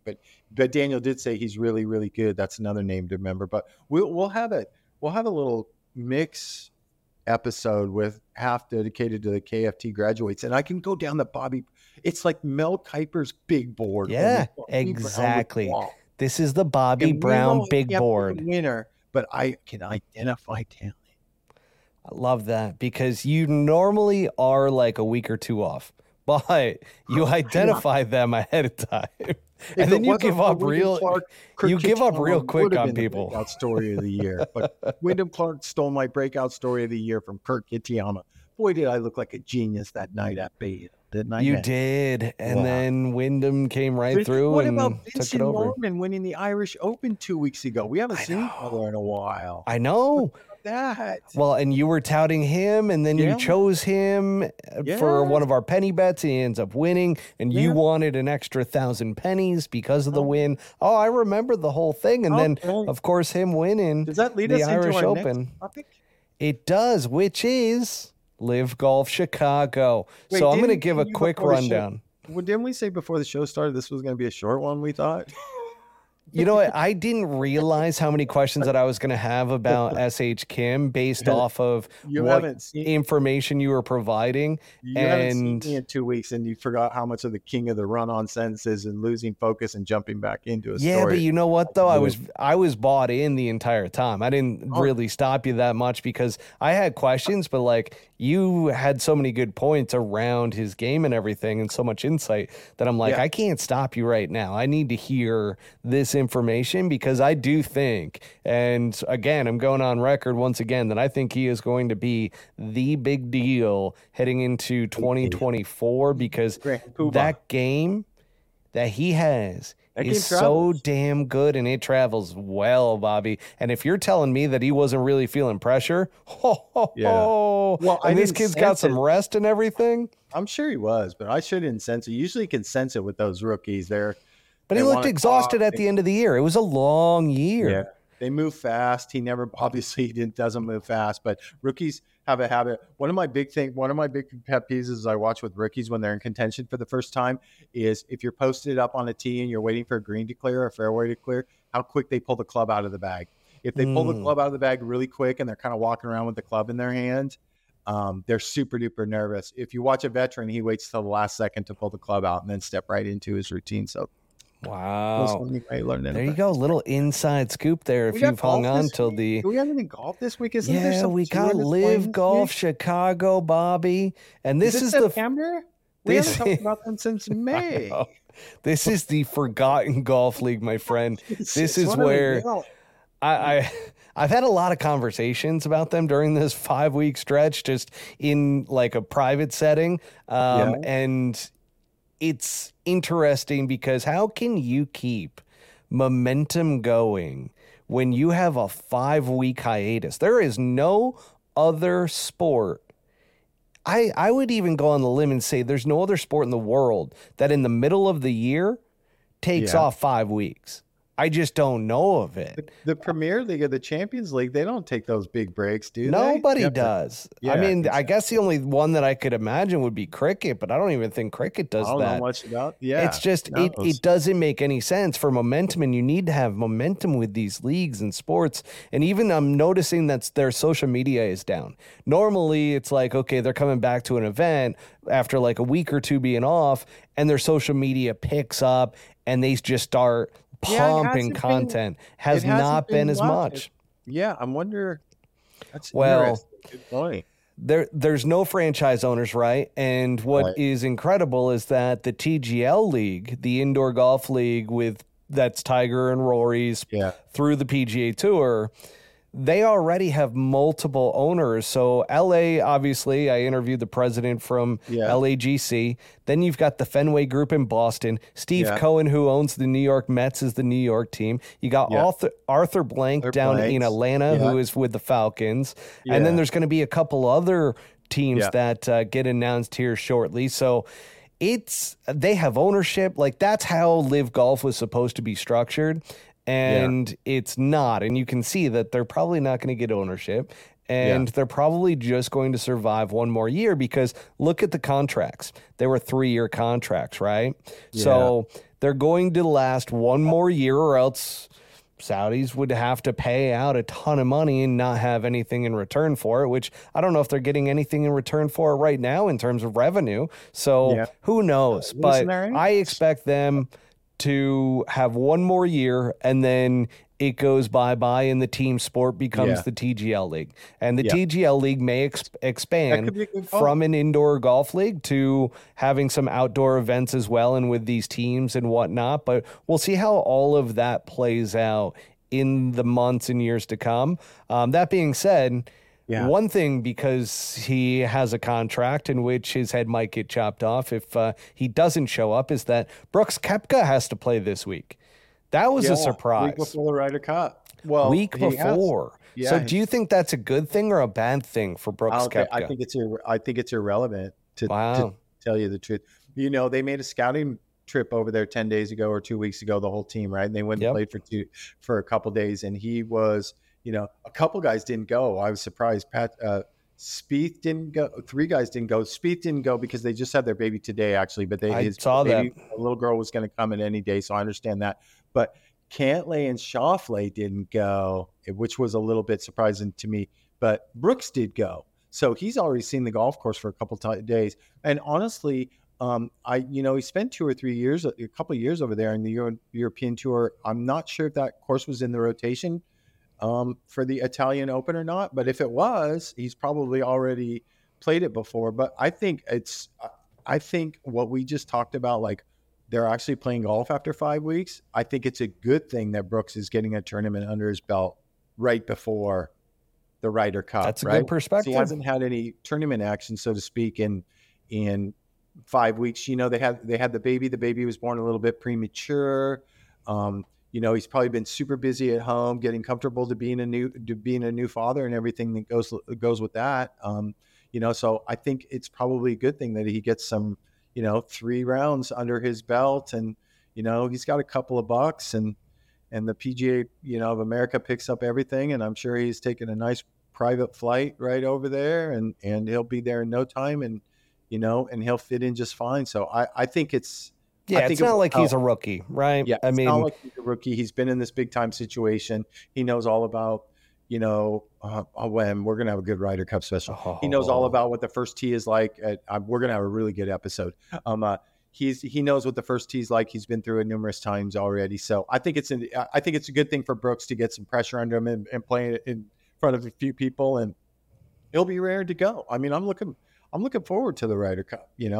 Oh, I can't wait. I absolutely cannot wait. And I've got some stuff that I've saved up for the Ryder Cup, just some hot takes that I feel like are going to catch maybe you by surprise and maybe our audience by surprise. There's going to be a penny bet there. There absolutely is going to be a penny bet. I mean, who is going to bring in the most amount of points for the U.S.? Who's going to bring in the most amount of points for Europe? Who is going to win the Ryder Cup?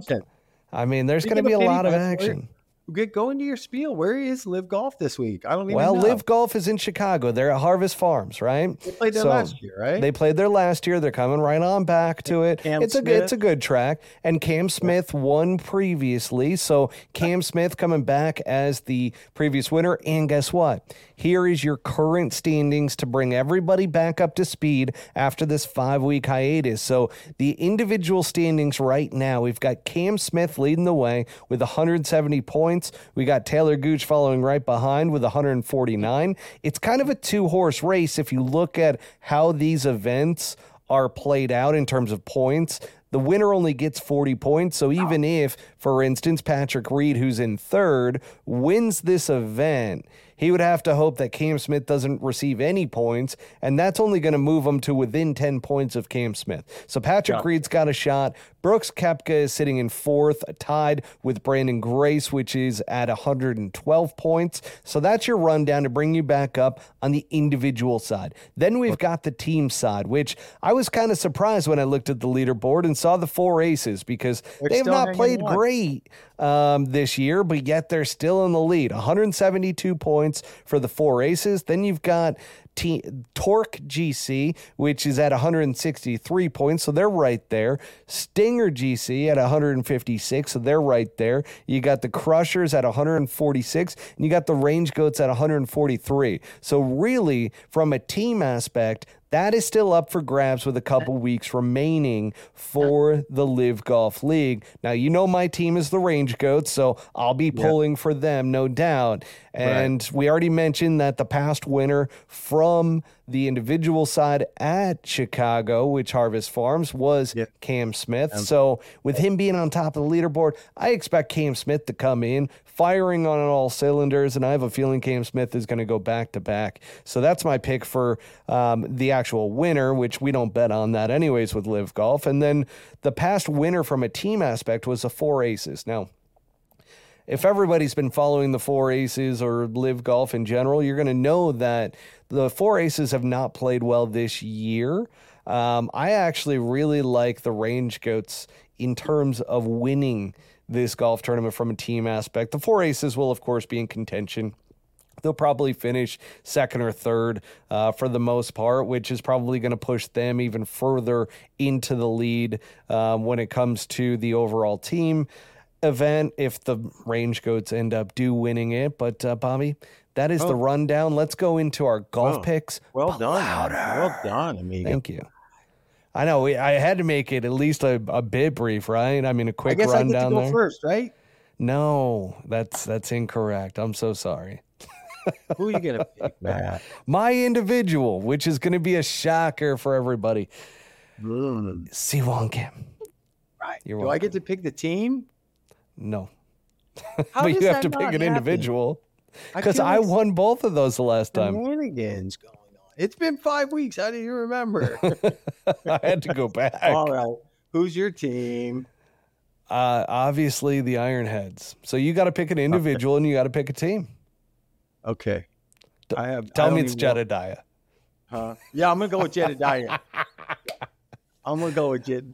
Now, the problem is you can't really go with his team. You can't double down on it because Cam Smith is on that team. So if Cam Smith wins, they're not going to finish last. I'm thinking that I think – you love the high flyers. I'm going to take Brooks Koepka's team for last. No, I'm not going to do that. Oh, jeez. I am going to take Mickelson's team for last. The high flyers. I knew it. Yeah. I knew you were going to go there. All right. It's the only team I remember. two solid plays there. I mean, there's not that many teams, Bobby, to remember in the first place. Me, man. You know what's crazy? So I got asked on a podcast, which was a overall sports podcast, and they brought me in as a golf expert and was interviewing me. I don't know if you saw any of the clips. Are you moonlighting, man? I got invited onto the show, and I figured out, they were like, we want to talk live golf. We want to talk about – that was when I made the prediction for the Tour Championship that Victor Hovland was going to win. And I said certainly. But they asked, they're like, do you ever expect there to be leagues? Like when basketball, when professional basketball merged and so forth. And would there be kind of a live golf side to it, like in terms of like the NL versus AL in baseball, right? I'm like, absolutely not. No chance whatsoever. And especially with their schedule. I mean, that schedule is absolutely brutal. But the other one he did ask me was if the players would end up coming back onto the PGA Tour. Obviously, we've heard from Jay Monahan, and in regards to how players are going to potentially have the option to come back onto the PGA Tour once this merger goes through and everything. And that being said, there would be fines and so forth to pay. But the question I have for you, if Live Golf ends up facing fines for the players to come back onto the PGA Tour, does Saudi Arabia pay those fines for those guys? Yeah. I think it's a PR move, right? Yeah, I think it would. But here's the deal. Unless you're a major winner or something like that on that tour, you're not going to have any status, right? They're also talking about these guys having to do it the hard way and come back up. They're not just going to grant them say you can come back and play next year. I mean, a guy like Dustin, who's whatever last major he won or Ryder Cup he played in, that carries, he's off the lifetime money list, actually. But, there's avenues that those guys, obviously Brooks wouldn't have a problem, but you're really only talking about less than 10 guys that would want to come back. I mean, Westwood. The Holter, European guys, I think, would go back onto the DP World Tour. None of those guys are even competitive. I mean, they wouldn't even really be competitive. Yeah, but I could see them going back to DP World Tour. Yeah, maybe. Yeah, I don't know, man. I mean, maybe, but they're not just going to let anybody just come back and go, okay, you can come back, pay this fine. Saudi takes care of it. You're going to be fine. You can tee it up in Sony or whatever. No, they're going to have to go through qualifying or something like that. Guaranteed. They're going to have to earn their way back. There's not going to be a golden, another, that's opinion of mine, but there's not going to be, Willy Wonka out there opening the gate and rolling out the carpet. No golden tickets, Bob? There's not going to be any golden tickets, bro. There won't be any golden tickets. And there might be for Brooks Koepka and DJ, though, and Taylor Gooch. It doesn't matter. The golf world, there's players coming there who are going to replace those guys. I worked for one of them. S.H. Kim, folks, is the real deal. I think that is the biggest takeaway. So I do want to say thank you, Bobby, for your time tonight. Swannies, thank you so much for your sponsorship. Remember, folks, the listeners that have actually made it to this point in the podcast, because we did a little bit of a marathon tonight, but that's okay. Go to swannies.co, grab yourself some gear. Pole Hook Golf 25 gets you 25% off your entire order. So thanks and shout out to Swannies Golf for sponsoring this episode, because guess what? It also made sure that there's no commercials other than our commercials for Swannies. So that's pretty cool. Otherwise, you end up getting a bunch of the podcast stuff. You get the YouTube stuff. So great stuff out of Swannies. And man, tonight's episode, Bobby, I can't wait. You made me pumped up for next week with our Ryder Cup show. Yeah. And again, guys, that is going to be live. So unless you want the edited version the next day, you better make sure that you are on the live broadcast for that episode, because we're going to be some storytellers coming into next week's episode. And I'm going to be just like all of you. I'm going to be sitting back listening to some of Bobby's stories, and I'm going to try very hard to give him some questions. What do certain players do in the bathroom after the Ryder Cup is over? Rip rails. Am I wrong? Oh. All right, folks. So you might hear some of that on next week's show. I think Bobby's already reconsidering what he's about to share. Keyword edit. Yeah, you definitely want to be on the live broadcast for next week's, which will be at 10 p.m. Eastern. It'll be 7 p.m. Pacific time. And again, that's going to be on Millions.co. We are going to start putting more content out on Millions.co as well. But that being said, that's it for tonight. Bobby, I greatly appreciate you being here once again. And Solheim Cup, Solheim Cup, Corn Ferry Tour, and live. That's what we got. There you go. Thank you for tuning in to Season 2 of the Pull Hook Golf Podcast. Make sure to hit subscribe and go to www.pullhookgolf.com for more information.